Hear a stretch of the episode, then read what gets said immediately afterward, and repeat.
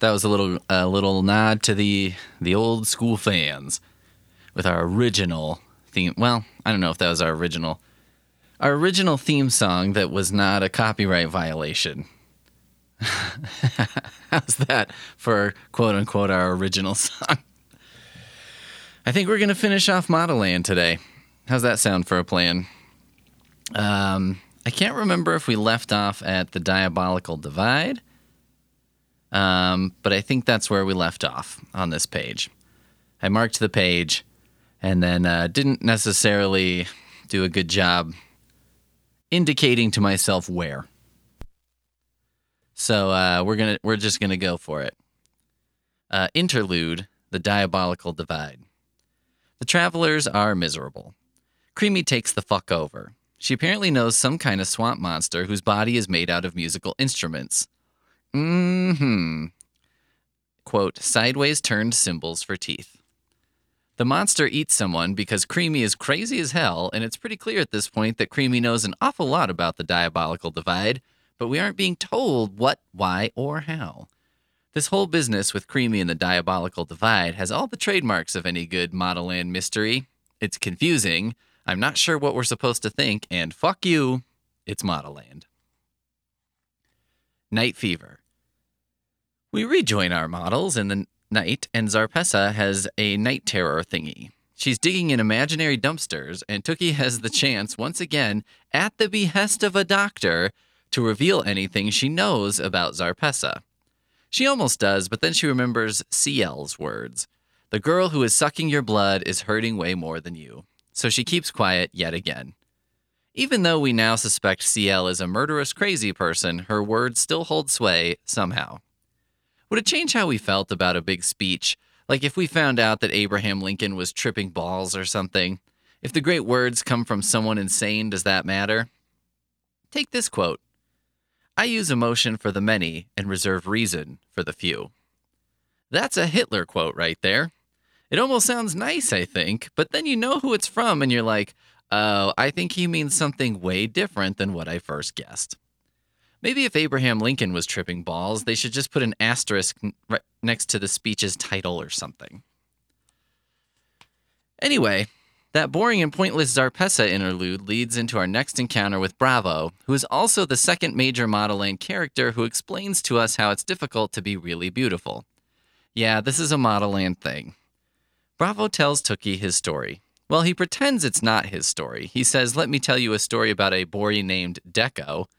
And then he proceeds to tell us a story about a super handsome boy who really likes architecture, handsomeness, and love of architecture being the two things we know about Bravo at this point. Why he tells the story this way, I do not know. The story is like this Once there was a boy named Deco, and he loved architecture a whole lot. And he wanted to learn everything about architecture and to be an architect. But there was a problem. He was just so damn good looking. Yes, people swooned. Grown women would want to marry him when he was just a young boy. Things were so out of control that a symphony conductor saw Deco in the crowd one day, and Deco's face was so handsome that the conductor decided to create and perform a symphony for Deco's face. Just his face. And Deco had to stand on stage the whole time, but it was worthwhile because the concert hall was a rad building and Deco likes architecture. As Deco grew, so did his interest in architecture, but he found that no one took him seriously. Or they took him kinda seriously, but when they saw his face, they didn't want to ask about his buildings or designs, they just swooned. Meanwhile, two of Deco's heroes, both architects, attempted to hike the diabolical divide in order to get model to Model Land and see its unusual architecture. They didn't make it, but Deco, inspired by his heroes, decided to make his way to Model Land the only way he knew how by being really hot and going to Bestosterone. By the way, not really sure if the Bestosterone guys are selected or just show up or what. Would have been a good time to find that out, but here we are. And that boy, Deco, is the man you see before you today, Bravo.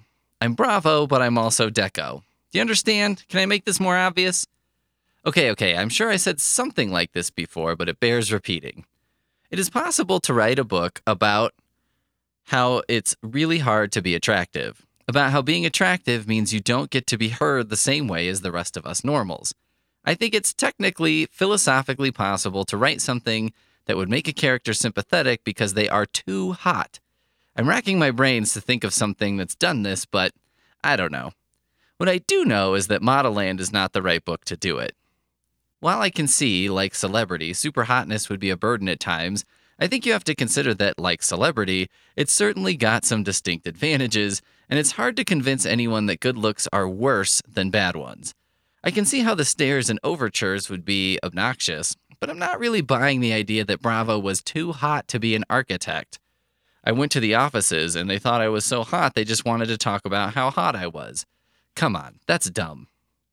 Because seriously, when they do that thing on the news where they uglify themselves and see what it's like, they never do it the other way, get super pretty, and then be like, wow, it's so hard to be attractive. I'll never be attractive again.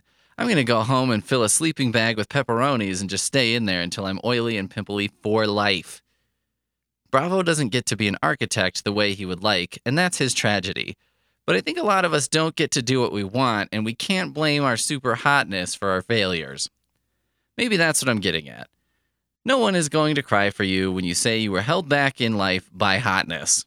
Everyone is held back by something, whether it be money or geography or missing a leg. We've all missed out on jobs because we were underqualified or gave a shitty interview.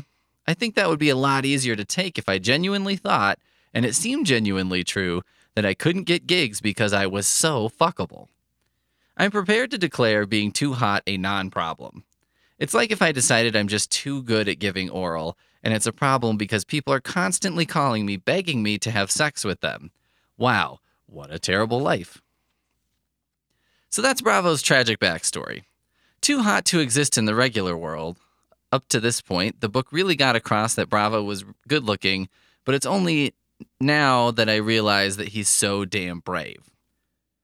At the story's climax, Tookie and Bravo almost kiss again, and Bravo talks about how he sees Tookie's inner beauty, even though they've barely spoken, and then Bravo reveals that there's a zip zap hidden in the stadium. The Unikas can make an escape. He's going to show it to Tookie, take her out of Model Land so they can kiss and express their love, but it can't happen right away because, you know, someone comes in to interrupt everything because, say it with me, fuck you, it's Model Land. Oh, also, real quick, Tookie hesitates to kiss Bravo because she, quote, promised herself to Theophilus. Remember that dude we haven't seen since like the first 10 pages of this motherfucker? I completely forgot that guy existed, but I guess Tookie was planning to kiss Theo, bang him, marry him, and then they could have babies together, and together they could concoct the absolute most unholy names a child has ever been burdened with. Diabolical Divide Interlude. Creamy and Miracle fight a monster that's a giant spider with a hundred human legs. The monster is defeated by the power of dance, and then fireballs rocket through a graveyard and incinerate a couple people. Back to Model Land. What? The diabolical divide seemed a bit rush? Like there was some stuff missing? Welcome to my world, fuckers. We find out that Tookie is going to be a contestant in something called Man Attack, where models go up against boys from Bestosterone for some reason in some activity in an egg shaped stadium. And who is she matched with? Bravo, Doi.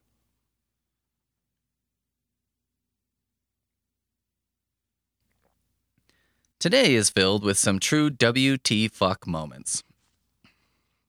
Today is all about Man Attack. As far as I can tell, Man Attack is Model Land's Quidditch. Quidditch was always my least favorite part of Harry Potter books. For one, it was always the clumsiest part.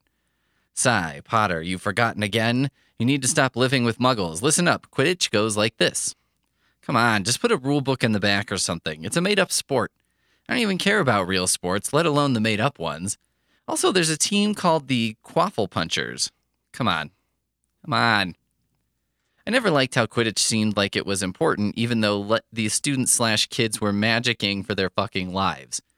If I went to a high school where the faculty murdered my parents, and one time there was a murderous troll in the bathroom instead of just a scary drug dealers, I don't think I would have given a fuck about football. I didn't give a fuck about football as it stood already.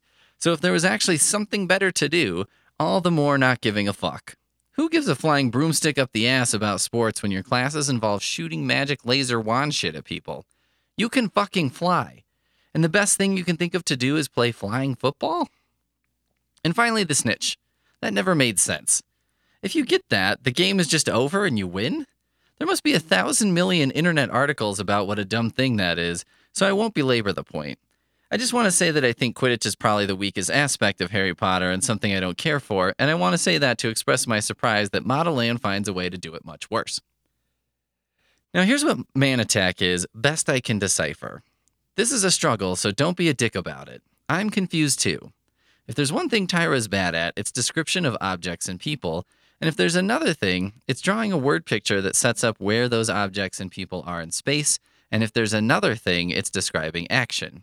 Man Attack involves all of these skills, so here we go. In a stadium, a boy from Bestosterone and a girl from Modeland stand on opposite sides of a plank. I'm not entirely sure how wide the plank is, nor how long. A buzzer sounds, and the boy and the girl run towards each other and try to push each other off the plank. You can shove someone or trick them by kissing them and surprising them or whatever. There's some kind of anti gravity that hurls someone back onto the plank if they fall, but falling costs points. After some indeterminable interval of time on the plank, clothing comes shooting out of these holes that are somewhere, and the competitors have to assemble the best outfit based on some kind of theme they're given at some point, also not really clear. I think they're also still on the plank, but I don't know. Then the makeup portion. Red and blue balls appear out of thin air. The red balls are girl makeup, the blue ones boy makeup. The contestants touch their balls, and rub stuff on their faces, but you have to be quick about it because once you touch a ball, it's set to explode. You have to put on makeup to score points, and then if your opponent smears you with the contents of a ball, you lose points. Finally, the pair takes a photo together, and whoever dominates the photo wins points. At the end of this competition, scores, which seem so fucking arbitrary that they rival Conan's video game scores, are given. Uh, here I have a quick breakdown of Conan's system for one rating. It was a 44 star system, 35 stars being great, 11 not so good, 2 is really good, 1 horrible. Three girls go up against three boys separately, and of course, the main event is Tookie versus Bravo. Just before the battle, we have relationship drama for your mama. Tookie reveals to Bravo that she and the Unikas are planning to escape through the Zip Zap. And Bravo gets pissed because he thought Tookie wanted to go with him through the zip zap so they could make out, but it turns out she just wants to escape because she can't say why. And that's why so many fictional romances are fucking stupid. There is no reason Tookie can't just say, because CL is going to murder and torture us. I can't explain how I know, but I know. And if we don't leave now, we will be killed, and I'm into you because you're hot and nice, and you're the only one who is a dick to Zarpessa, which is desperately needed at all times, but I can't stay because I'll die horribly. I guess there's one thing preventing her from saying that, which is that she'd have to say CL aloud, which might be impossible with that godforsaken till that I'm still not over.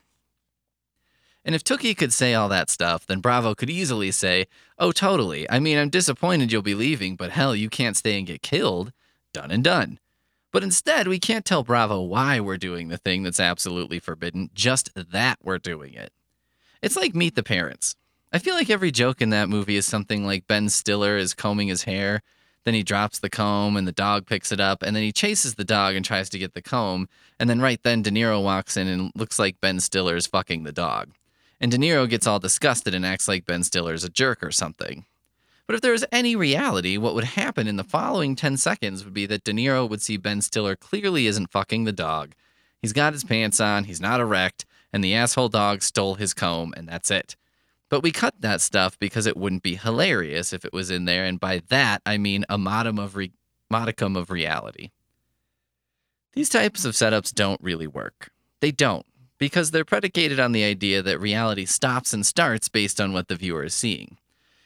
Is it possible that the makers of these films are making a profound philosophical point about perception and reality? A really complex version of the tree falling in a woods question? No, it's not possible. It's just stupid. And so many fictional romances work this way too. Scene I see my girlfriend with her ex, and I see what I think is them making out, but really it's not my girlfriend or not her ex, or there's a really solid explanation for what's going on, and if the movie allowed for a 30 second conversation, all would be good. But that's not dramatic. So instead, we have a flimsy, invented problem and just make sure that no one is willing to talk about it. And then we have a tumultuous romance, and then we have Twilight. Yes, this is how Twilight happens. I blame creators of the stupid trope for Twilight. All right, so everything and everyone is dumb, and then Bravo's pissed, so he tells Tookie that getting her to love him was just a bet, which is total bullshit and the most obvious lie in the book yet, and also a really fucking stupid movie thing they do. Once, just once, I want someone to make the rom com where the quarterback makes a bet that he can make anyone prom queen, and his buddies are like, all right, Stinky. And then it turns out that Stinky really is awful inside and out. Like, I don't know, she's really into white power or something. Seriously, what the fuck is wrong with the guys in these movies who make the bets? Why would you try and who would you who should you try and make hot? How about Rachael Leigh Cook over there? Haha, good luck. Do these dudes have eyes? Do they own eyeballs? Are the eyeballs hooked up to anything inside the skull? What the fuck? So instead of being excited to engage in friendly competition, Bravo and Tookie are pissed at each other and they enter the man attack. The competition begins with Tookie clotheslining Bravo off the plank somehow. We've read dozens of pages about his rippling muscles and her inability to gain a single pound, but fine, whatever. Tookie is just fueled by the rage of being a bet and being used, even though she was totally using Bravo too, but whatever. No time for thinking. The man attack countdown has already begun. The countdown from Z to A that happens during each portion because that's probably the worst way ever conceived to count down a thing. Then there's the part where wardrobe comes shooting out from everywhere. Tookie almost gets knocked off the plank, but Bravo saves her, and for his troubles, he gets a full on punch to the face. And then the makeup phase, during which Tookie describes what her first kiss will be like in order to make Bravo jealous. Buckle up, fuckers. I'm going to be under a perfect sunset near a garden of golden flowers spreading as far as the eye can see. The lucky guy who will get to pucker with my suckers will be wearing a tuxedo and he's going to sing to me a song he wrote and he'll dance to it. It needs to make me laugh and make me cry. Then he will open up his shirt like a superhero. On his chest will be written, Tookie, you are the most amazing girl I have ever laid eyes on, and I can't decide which I love more, your green or your brown eye. Then he'll have to touch my face gently with both hands, and he'll kiss my forehead, both of my cheeks, and then my nose, then he'll spray whipped cream straight into my mouth and then his. And then he'll part his mouth just a little and press his lips against mine. And for me, it will feel like the kiss will never end because it won't. It will go on forever and it will be amazing.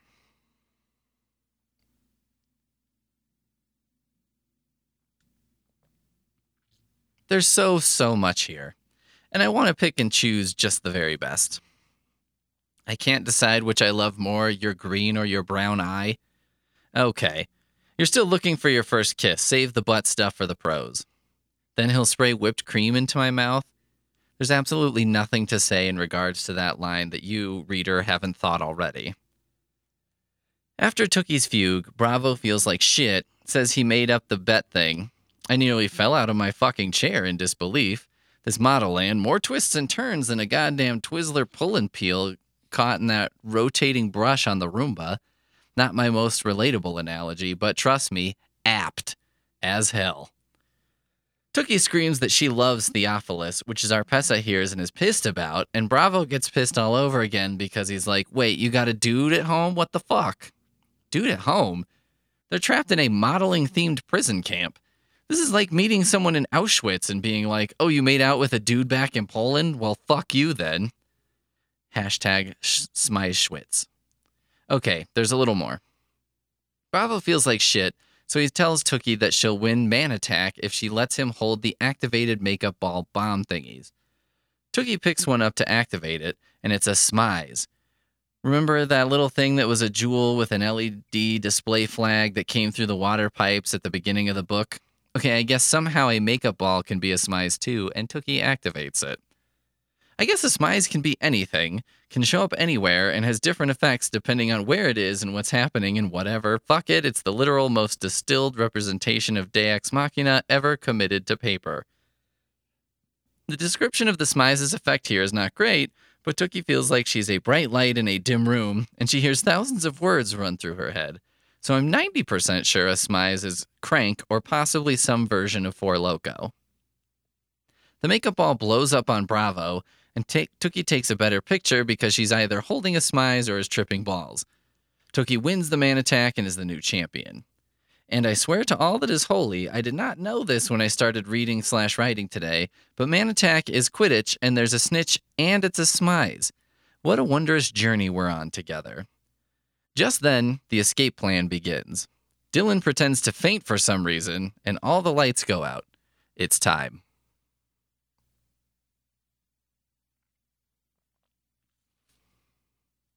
The plan is hatched. Dylan pretends to faint, and one of my favorite parts, someone screams something like, That fat chick fainted. Oh, Model Land, sometimes you're just the living end. The lights in the entire stadium turn out, and while everyone panics because holy fuck, it's dark, the Unikas make their way into the depths of the stadium to find the Zip Zap. The Bestosteros brilliantly hid the Zip Zap located in the bowels of a state of the art stadium by burying it in a bunch of rocks. I've been giving Tookie and her friends a lot of shit for being stupid, but I guess it didn't really occur to me that, although they're dumb, the baseline for dumb in Model Land is so low. This is the book that hides a thing under a pile of rocks inside a stadium. If you want to hide a zip zap in the floor, just put it, I don't know, a fake floor over it? Or a piece of furniture? Putting a pile of rubble on top of it, that's too obvious, not to mention that a goddamn janitor is going to find it just by doing his job. This is like stashing a house key in a fake rock that you then balance on top of the mailbox. No, it's worse. This is like hiding a $20 bill, which you really need, underneath a donut in the break room at my work. The girls find the zip zap, which you may remember as being basically a portal, but also a zipper. This zip zap is different. Its sides are red hot, and the zipper pull is glowing red. Tookie touches it. I guess you have to unzip zap a zip zap, but come on, use your fucking brains and get an oven mitt or something. This is like one of the first things we learn we don't touch hot. The girls jump in, even though it looks like the zip zap is filled with boiling blood or something, and they're in some kind of long, dark slide, hoping to end up in Ladorno instead of the diabolical divide. The word is they've got a 50 50 shot. Now, up to this point, I figured the zip zap was pretty much instant, but in this case, the girls are in a sort of slide and they have to make a choice of going left or right. They go right and they end up in the diabolical divide. But no problem. They jump back in the zip zap before random fireballs can incinerate them, and this time they end up in the city of Ladorno. So, when they were saying that there was a 50% chance they'd end up in the diab- diabolical divide, what they really meant was that there was a 50% chance of then ending up in the diabolical divide briefly, and they'd have to turn around, get back in the zip zap, and go the other way when there was a 50% chance of something bad happening, it was a 50% chance of minor inconvenience. It's like booking standby tickets and someone says, there's about a 50 50 chance you'll get on this flight. But if you don't get on the flight, you just get on a different one later. You don't then remain stuck in the airport or just have to go wherever the next plane is going, be it Detroit or Beirut. It's an inconvenience, but let's not get crazy. But anyway, we all come flying out of the zip zap in Ladorno, finally safe. By the way, this is a, a just oral aside. I just want to remind everyone that originally the Unikas were planning to just walk through the diabolical divide because the zip zap was a 50 50 chance, um, making this even dumber. At this point, the girls all discuss what to do next now that they've escaped Model Land. They all independently decide that they're going back to their awful, shitty lives in their homes. Why they decide this, I'm not sure.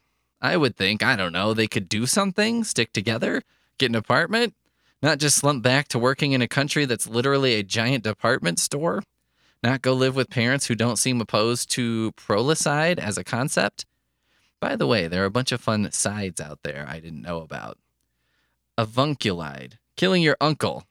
Does that happen enough to be its own thing? Omnicide, the act of killing all humans. Giganticide, the act of killing a giant, aka heroism. But enough asides. Just then, CL appears in the sky with, yes, her giant gossamer ball sack. It's back, and she's going to collect the girls and take them back to Model Land. The girls make a run for it. Here's the entirety of the chase for your pleasure. The girls screamed and clambered out of the fountain, running down an alley, ducking under fire escapes and around garbage containers, and climbing over fences. CL's pouch in pursuit. They skidded to a stop at an open manhole cover. They scooted down the ladder and ran through a labyrinth of dark, steaming tunnels. And that's how we do a getaway. One run through a New York alleyway. Don't forget to dodge the guys moving a giant pane of glass across the street. They should really park on whatever side of the street they need to be on rather than carrying glass sheets across. And look out, that fruit vendor's cart is ripe for the tipping. Whoa. oh. Okay, okay. They go into the sewers, then back up top, through an alley, knock over some dumpsters, and then they find themselves at the exact spot where CL selected Tookie to go to Modelland. Tookie takes a moment to stand around and reflect during this fleeing for her life when out from behind a garbage can comes Lizzie. Yes, faithful readers will remember Lizzie as Tookie's multiple personality friend who delicately, horribly, handled the issue of cutting in a thoughtful, no, reasonable, no, not outrageous manner. She sees a sharpish rock and can't help herself and picks it up to cut herself with. Tookie and Lizzie hug, and they do their insane secret handshake, which involves pointing up, smelling their armpits, then a curtsy, then the phrase, What's up, hot queen? It turns. Jeez. It turns out Lizzie has been hiding out in a trash can, Oscar the Grouch style, and waiting for Tookie to come back. And she's already forgiven Tookie for leaving because she knew Tookie would come back. Then Lizzie freaks out about something that's happening in her mind and runs away. Tookie chases her, but alas, can't match the speed of a homeless, malnourished girl who is probably experiencing significant blood loss if her desire to cut is any indication. Then CL shows up but the other Unikas also burst onto the scene in a bus. The group tries to escape in a bus, the ideal escape vehicle. Also, the bus driver seems really cool with flooring it down a bunch of alleys in order to make an escape. Maybe it's his last day and he's always wanted to be involved in a speed scenario. The bus even drives by Lizzie, who stares at something shiny on the ground, then picks it up and uses it to cut herself. No, Tookie wailed. oh, Lizzie, can't you stop picking up every shiny thing you see and cutting yourself with it, you silly goose? Then the bus almost hits some dude. The driver slams on the brakes and everyone smashes into the front windshield. Smash cut to night. All the girls wake up, and outside the bus is CL, who has resumed whipping herself bloody again, the same way she did when Tookie found her that fateful night, whenever the fuck that was. CL screams a bunch of nonsensical shit about how she could have saved someone, something about three people who are dead or maybe not dead or something, and how it's all her fault. Then this. Tookie stared at the Intoxibella. All at once, everything she'd assumed about CL flipped upside down. She still wasn't sure what was tormenting the Intoxibella, but one thing was certain CL was not guilty of murder. The guilt she felt right now was over something far more abstract something more like bereavement and failure. So, after thinking CL was evil for pretty much no reason, now we're back to thinking she's good, also pretty much for no reason. And of course, that mystery simmers for less than a page before CL explains what happened and removes all doubt. This is as much sense as I can make of what happened with CL, and I call this story The Ballad of Seal. That way I don't have to type a tilde just for this once. CL became a supermodel. And she had these three friends from back home who looked an awful lot like the Unikas Piper, Dylan, and Shiraz. Once CL was a model, she brought her friends to live in the city in her fabulous penthouse with her, and they were happy. But then one day her friends were gone. For whatever reason, CL figured her friends were in the diabolical divide, so she went there to find them. She found two of their buried corpses, and she found the other one, I guess, somehow. She never says how she found the third one, but I guess she did. CL was planning to parade the corpses through the streets of Ladorno to show how evil Modelland was, but someone from Modelland got wind of the plan, so, and this is where it gets extra confusing, all CL could do was bury her friends under th- these three obelisks, which I think CL made, but I'm not sure. And then CL reveals that none of the Unikas were on the list for her to pick up on T Dod, except Tookie, that is. And when CL saw how weird looking Tookie was, she figured it was her chance to pick other weirdos like the friends she lost. This was her experiment that Tookie overheard her talking about and assumed was an experiment that involved dissecting and whatnot. Yes, words are hard, and sometimes a thing like experiment, though ominous sounding, really does just mean what it says a test to find out whether or not something is true. And perhaps next time we won't run off assuming we're going to be killed when really the experiment in question is about as dangerous and subversive as the time I mixed bugles and Doritos in the same bowl. CL's brave experiment is to bring together these four girls who defy the normal expectations of what a model is, and she explains this to them that they are better than all the models who are conform to the traditional standards of beauty. By the way, I don't think we've even talked about this part yet, but why is it that in this book, most attractive people are inherently bad? That's the opposite side of the coin that says all ugly people are good, and it's some kind of weird four sided coin that has the ones about ugly equals bad and pretty equals good. It's not really defying a stereotype to show that the opposite is true. It's kind of reaffirming the stereotype, but we were just incorrect about which groups were in which categories. I'm having trouble saying this right, but what I mean is if we assume all one type of person is smart and they go in the smart bucket, and all one type of person is dumb and they go in the dumb bucket, it's not doing us much good to keep those same buckets and just switch the contents of each bucket without sifting and sorting. It's still saying that all people X are this certain way. Modelland is still saying that beauty, whether it's present or not, is the determining factor for personality as well. Anyway, the girls are given an ego boost by CL, and they step back inside her gossamer ball sack to head back to Modelland before anyone notices they were gone. So the purpose of this little jaunt was to check in with Lizzie, forget about her entirely again, then find out what the real deal with CL was, which, as in most parts of this book, could have just come through a conversation where CL explained all this stuff. 83% finished. My God, are we getting close to sh- what is sure to be a rousing conclusion?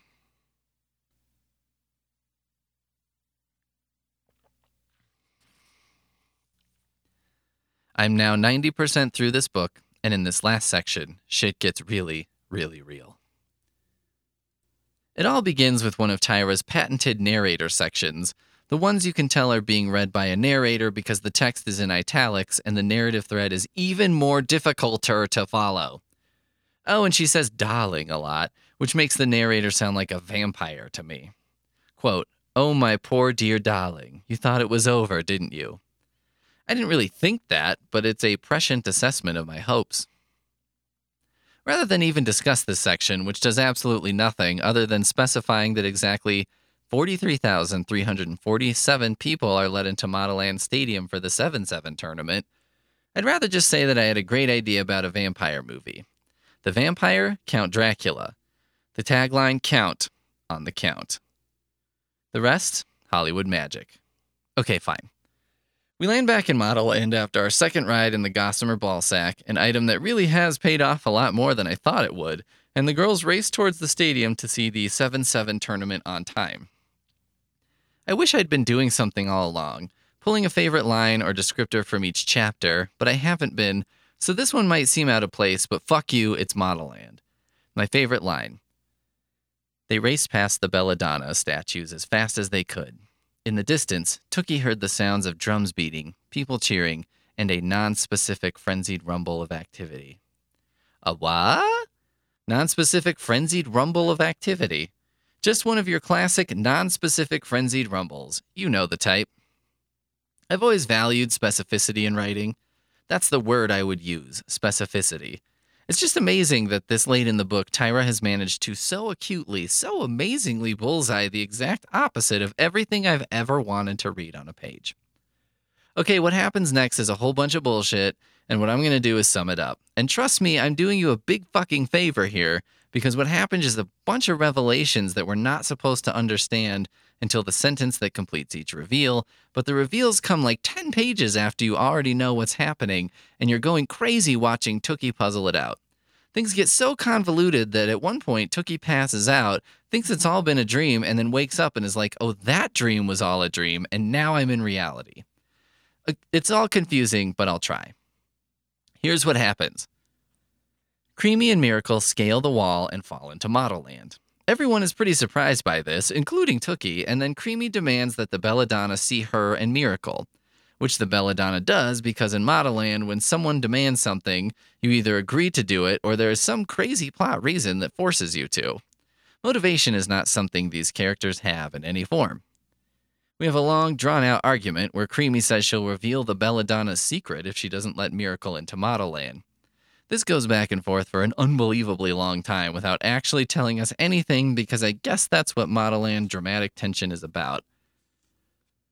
Briefly, think about Hitchcock's instructive story about dramatic tension and putting a bomb under the table. If you're going to do a story about a couple eating breakfast who gets blown up by a bomb, Hitchcock will say you have to show the bomb go under the table so we viewers know that the explosion is going to happen. That's tension and suspense. So in this scene, we have something under the table, which will do something we can't determine. And this something goes under the table, and we talk about how it's going to explode for about 400 years, and it never does. In the midst of the argument between the Belladonna and Creamy, which mostly involves someone saying something and the Belladonna shouting silence, Tookie runs to that weird thing in the spa where the Oracle ladies can show you your memories. Remember that? It's okay if you don't, it doesn't matter. Just picture those weirdos from the Tom Cruise movie where they told the future with ski balls. Everyone follows Tookie for no reason, and then we've got Tookie, Creamy, and the Belladonna, and Persimmon all in the memory time machine thingy. Oh, Persimmon is basically the Belladonna's slave, a mannequin, which is a mannequin thing that failed Model Land candidates that failed Model Land candidates become. Okay, we flash back, and in a series of scenes that take Tookie a painfully long time to reconcile and puzzle out, we discover that Creamy was once a Model Land candidate, and her best friends were Belladonna and Persimmon. They're also happy together until Belladonna carries on an affair with an outsider who Creamy also tries to bang for some reason. Now, we're supposed to think that this outsider is Tookie's father, Chris Creamcravat, because the character is shown being graceful in weird ways and manages to walk a balance beam for no reason, but it's not. Tyra goes to great lengths to make us think it's Chris, which is a little unfair because fuck, we only know what you tell us, Tyra, and if the one thing we know about young Chris is that he was an acrobat, then you show us a young man who's an acrobat, I'll draw the line. The young man is not Chris, He's Wingtip, the magical black hobo we saw like two times before this and just happened to live in Tookie's hometown. Again, if this were a book with any description, wouldn't Tookie recognize that the man in this memory was not her father right away? I might not recognize a berserk magical black hobo right away, might not be able to place him, but I'm pretty damn sure I'd recognize my own father. It turns out Belladonna got knocked up, delivered the baby in a secret in secret in a bathroom stall, and Persimmon and Creamy find her. The Belladonna's mom, the original Belladonna, finds the scene, punishes Persimmon by making her a mannequin for some reason, makes the baby and the man leave, and then nothing happens to Creamy and the Belladonna because, eh, we punished Persimmon, who did nothing, and that seems adequate. Fast forward a few months, Belladonna can't stand not seeing her baby, so she convinces Creamy to jump the Modelland wall with her. Yes, they age 50 years by doing so, but Belladonna is so sure she can undo the aging because, after all, she's royalty. They cross the diabolical divide and visit the baby daddy. Belladonna goes out for baby formula, and Creamy basically attacks Wingtip, pinning him down to try and have sex with him. Tip, ladies. If you're trying to force a man to have sex with you, kneeing him in the groin is not one of the best ways to bend him to your sexual will. That's like trying to jumpstart a car by smashing in the engine with a hammer. Of course, B. Belladonna walks in right then. Cream, Creamy claims Wingtip was trying to bone her, and the Modelland police rush in and take the two girls back to Modelland. The original Belladonna, Belladonna Mama, then gives her daughter a choice. She can stay in Modelland, have her beauty restored, and be famous and in charge, or she can be with her baby, remain old, and so on. Belladonna stays. Creamy is pissed because the Belladonna mama doesn't de-age her, so Creamy tells the Belladonna that she is the one who tried to bang Wingtip. Anyway, then we cut to Wingtip and we find out the baby he's got is none other than CL. Recap CL is the Belladonna's baby with a magical black man hobo. Creamy has been to Modelland and through the diabolical divide before. Tookie is, so far, not really involved in any of this in any way. What will happen in the last 10% of this book? It's anyone's fucking guess at this point.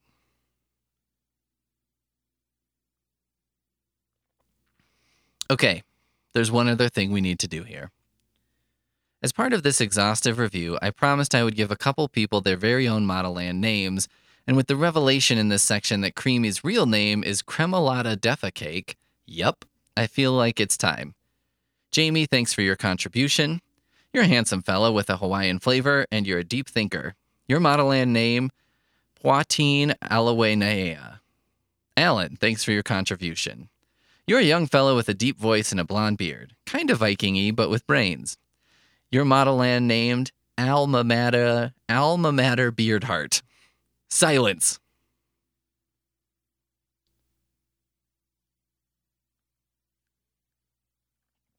Today I finished fucking Model Land. A saga that began on May 28th, the year of our Lord 20 and 12. Let's finish up the plot on this mother and then bury it all deep with our brains, only to return again when I'm demented and in a nursing home, muttering shit about Chris Creamcobat and the like. We last left our, I want to say heroes, but let's just call them people we're following. We last left our people we're following when it was revealed that they all know each other from back when. Sort of like how X Men comics, it was always like, let's introduce a new character. We'll make him Cyclops' brother or his dad who lives in space. Cyclops, meet your space dad. Everyone knows each other, and then the conflict between Creamy and the Belladonna gets physical. Until a spike on the Belladonna's dress skewers Creamy. Bitch goes down, and the Model Land police bust in and arrest the Belladonna. Or Model Land arrest her, I guess. Molest? No, let's just stick with arrest.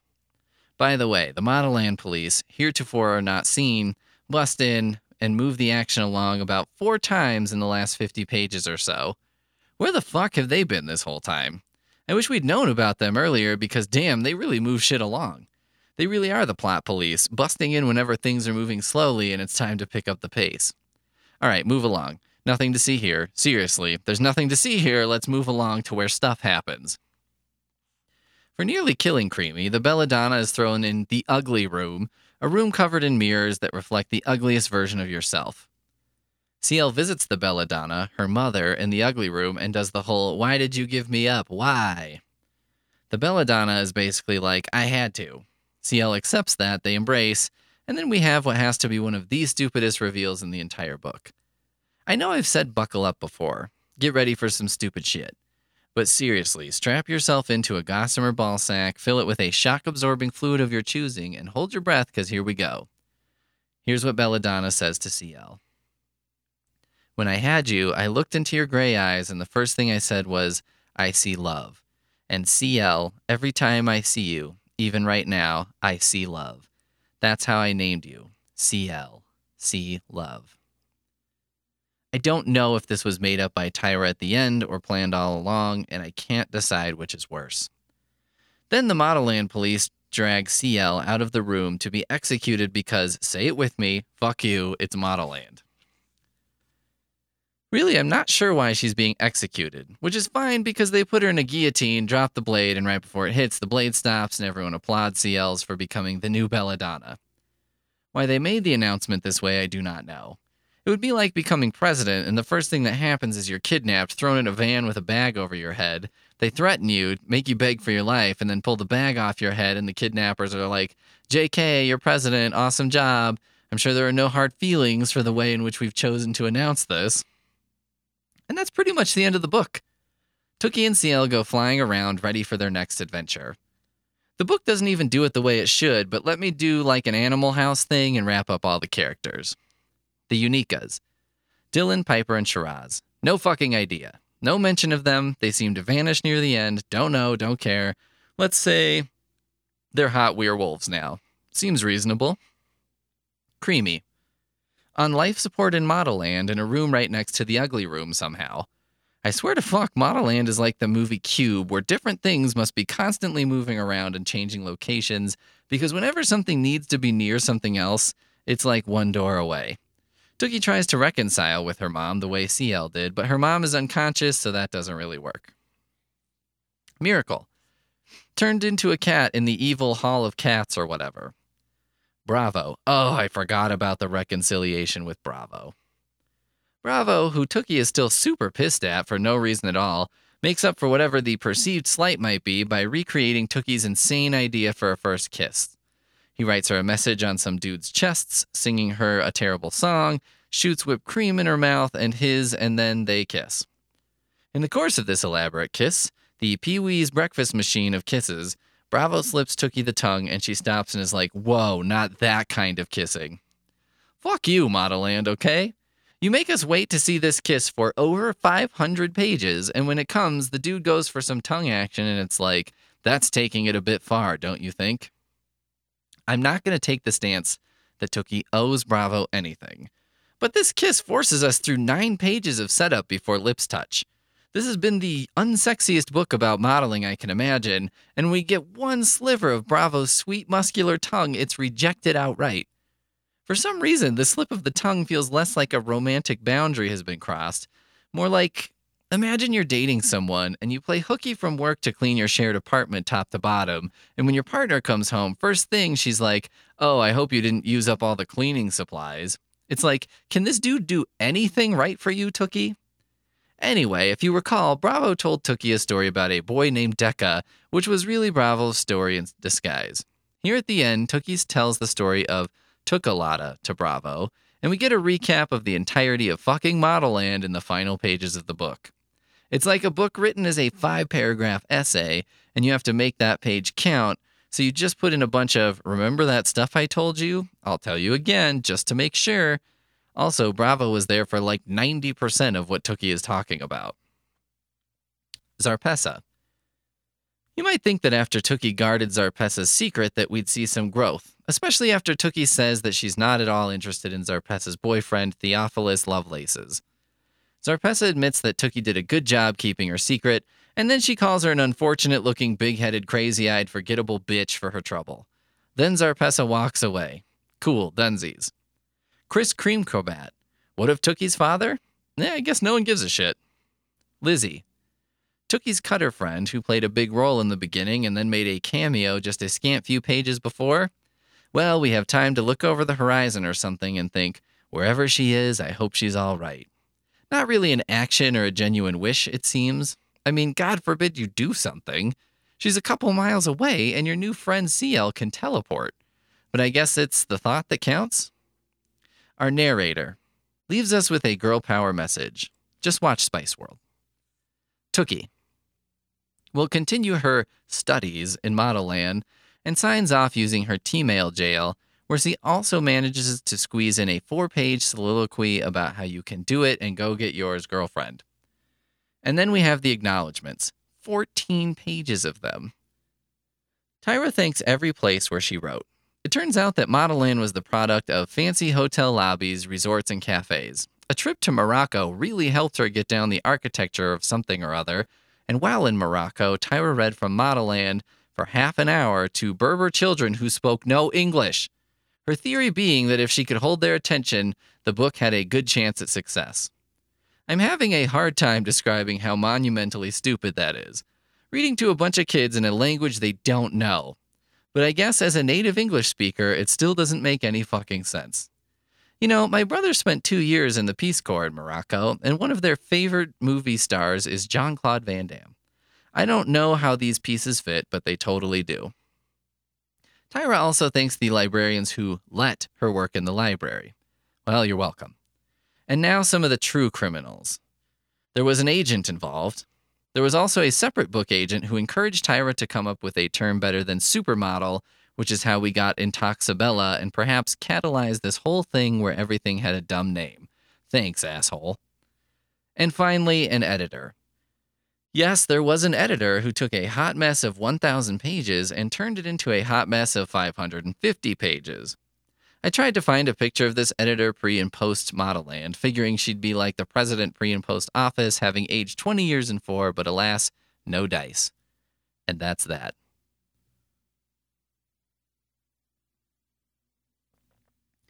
Unsolved Mysteries. Cue Robert Stack and the scariest music ever.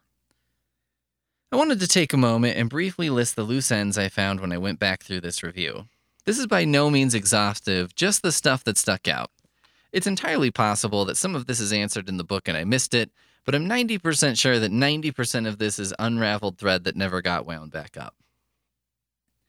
What happened to the one little girl who survived Shiraz's tragic memory from that psychic lady?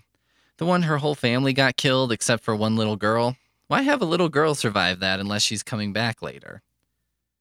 What was the deal with Tookie's magic corsage that she made on accident that was a portal to a pocket dimension that could contain all matter? How did that happen? Why? And is no one curious about this? What's going on with Theophilus? What's going on with Kris Creamcrabat? What about the entire underground world of Modelland staffers who live beneath the surface and make everything run? I fucking knew that wouldn't come back, but god damn it, what about them? Why did Tookie wake up from surgery in the M building? Who put her there and why? Where's Hunchy, the hunchback who is journeying through the diabolical divide to eat a girl's liver? I don't think we saw him die. I kept expecting him to show up. Why was the Belladonna hiding her face the whole time? Nobody but Creamy knew who she was anyway. Why was Creamy so secretive about her Modelland past? How are the testosterone guys selected? We know they have to be good looking and they have to build shit, but what are the qualifications? How does that work? Where do they live? Why were CL's friends dead in the diabolical divide? They were also happy living together, then they just vanished, and then later she found their corpses in the divide? Why? Last caress. Because I feel like there are just a few more things to cover, I'd like to hit the FAQ on Modelland and really finish this off. By finish this off, I mean finish this off like I would talk about masturbating a horse that really does not want to be masturbated. It's a fight. Question Do you really think Tyra wrote this herself? Answer I do, 100%. A lot of people have asked me this question, and with good reason. I'm sure many a celebrity teen book has been ghostwritten. Snooki admitted to having a co author, as did Nicole Richie, or at least Nicole Richie's publisher did. Hilary Duff said that she came up with the general plot of her story, and it didn't even occur to her to credit the person who, you know, made an idea into words, the person who did, you know, the writing, which is insane and infuriating because fuck me, doesn't everyone have an idea for a book? Isn't the writing part the thing that means not everyone has a book to his or her name? Young, hot female stars definitely jumped into the publishing game, so it wouldn't be a huge shocker to see that Tyra had done the same, slapping her name on a pile of ideas. But if you look up reviews by people who have read Modelland, they seem to universally agree there is no way this was ghostwritten. Why? Because it's too fucking crazy. If you were a ghostwriter and you turned in this 550 pages of balls out crazy, you would be fired. Correctly. If you brought this to your boss and she fired you, she would be right to do so. How can you drag Tyra through the mud like this? We're trying to create a good relationship with celebrities, sex tape creators, people who take cleavagey pics on Instagram, Disney stars who are turning into whatever it is Disney stars become when they're not kids anymore and seem a little desperate. You can't give us this blibble blabble. And I'm concerned for your mental health, frankly. If someone were ghostwriting this, it would be half as long, it would make a lot more sense, and it would not have been so hard to get through in just under a year. I fully believe Tyra wrote every word of this thing. Question Do you think Tyra was on drugs? A. Answer. Honestly, no. Question How did this get published? Answer. Well, that's pretty easy to understand. At the time of this publication, we were at the confluence of a few things the boom in female celebrities writing semi fictional teen lit, teen lit hitting it big in general, and the multi part series being a primary economic force in book sales. Modelland was just after the ends of Twilight, Hunger Games, and Harry Potter. Basically, it looks to me like Tyra signed a book contract, seeming to be the perfect combination of celebrity with ability to promote, create, and who might have an interesting story. It's a sad state of affairs. I heard an interview with a major publisher who said they're economically required to publish memoir after memoir by a former wife of Hugh Hefner because that shit sells, and if they sell enough, they can publish things they like.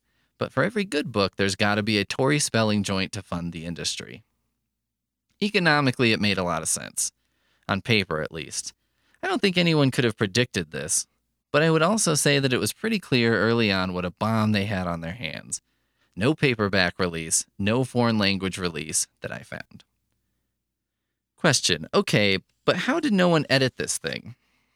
Answer Honestly, when this came in at 1,000 pages, I'm guessing whoever edited it just threw their hands up and said, I'm going to edit copy and make it semi coherent I'm not going to make it perfect. Serenity now. It's like that fireman who had his face burned off. His replacement face doesn't look great, but it's a tiny step up from where he was working with before. Baby steps, and you have to accept it'll never pass for normal. How do you think Tyra feels about it? I think she's proud as hell. I listened to a recorded Google Hangout, and she made a lot made with a lot of excitement. Honestly, she was very nice to everyone, and I felt a little bad, but then she was explaining how Tookie was her at 15 and CL was her now, and it all made sense. Why the end of the book is all about CL, a character we don't really care about and haven't followed all that closely. Well, all the people are Tyra, so it doesn't matter which cipher we focus on here and there, it's all Tyra. Based on the writing, and this is harsh, but my honest assessment, I think this is written by someone who hasn't been told no in a writing setting ever. I think she was working in a very supportive environment, which can be good, but wasn't what she needed. Where's Modelland Part 2 and Part 3 for that matter? I don't think they're happening. My theory on this is that Modelland sold enough to justify its existence, but not a whole lot more than that. I don't think there are enough folks clamoring for more. This never got hardcore movie buzz. It hasn't found a place with the Hunger Games and Harry Potter books. It would seem, from my admittedly limited POV, that the shining light of teen lit trilogies is fading a bit. I think we all got wise to the decompressed storytelling that allowed for three sales of hardcovers when the story warranted one, or less. And it would also be my guess that after turning in this hell beast of a manuscript, a publisher might be willing to let Tyra out of her contract based on the work provided. What's Modelland's future? Honestly, I don't know. This could become something of a cult classic. I've read some Bizarro, and this shit is weirder simply because it's not categorized as Bizarro. It's a teen girl empowerment book, but with some fucked up weird shit that doesn't even work. It's very much the Birdemic, the Fateful Findings, the Room of books. I think the length and the fact that it's a book, not a movie, really holds it back, though. It's hard to enjoy the ride that long. A roller coaster is fun when it's crazy and makes unexpected moves, but not for 40 hours in a row. What's your final judgment? The true tragedy is that there is a good book in here somewhere. It's buried under miles of le- leachate? Leachate? The garbage juice. but it's in there. There really is something to the idea of expressing how crazy it is to become a globe hopping model at the age of 15, how nothing makes sense, how the people you encounter seem wild and strange. There's something to ratcheting that up and making it a novel, but it didn't happen. Modelland didn't get there, and I think that for me, it just plain needed more coherence for me to even recommend it as something that can be enjoyed at all, period. What will you read next? I don't know. Another challenge book will be in the works. I need to find something great, so if you have suggestions, comment away. I've already read License to Love, which was fucking awful and great, and Redeeming Love, which, which was vile. I've read some hilarious Kindle porn, and Agent Cold Beer, which is probably the best worst self published thing I've ever experienced. So, what's the next Modelland? You tell me. There you go. We did it. That's Modelland. Um, what's what's left to say about it other than fuck you? It's Modelland, right? All right, everyone. Thanks for listening. We'll see you next time.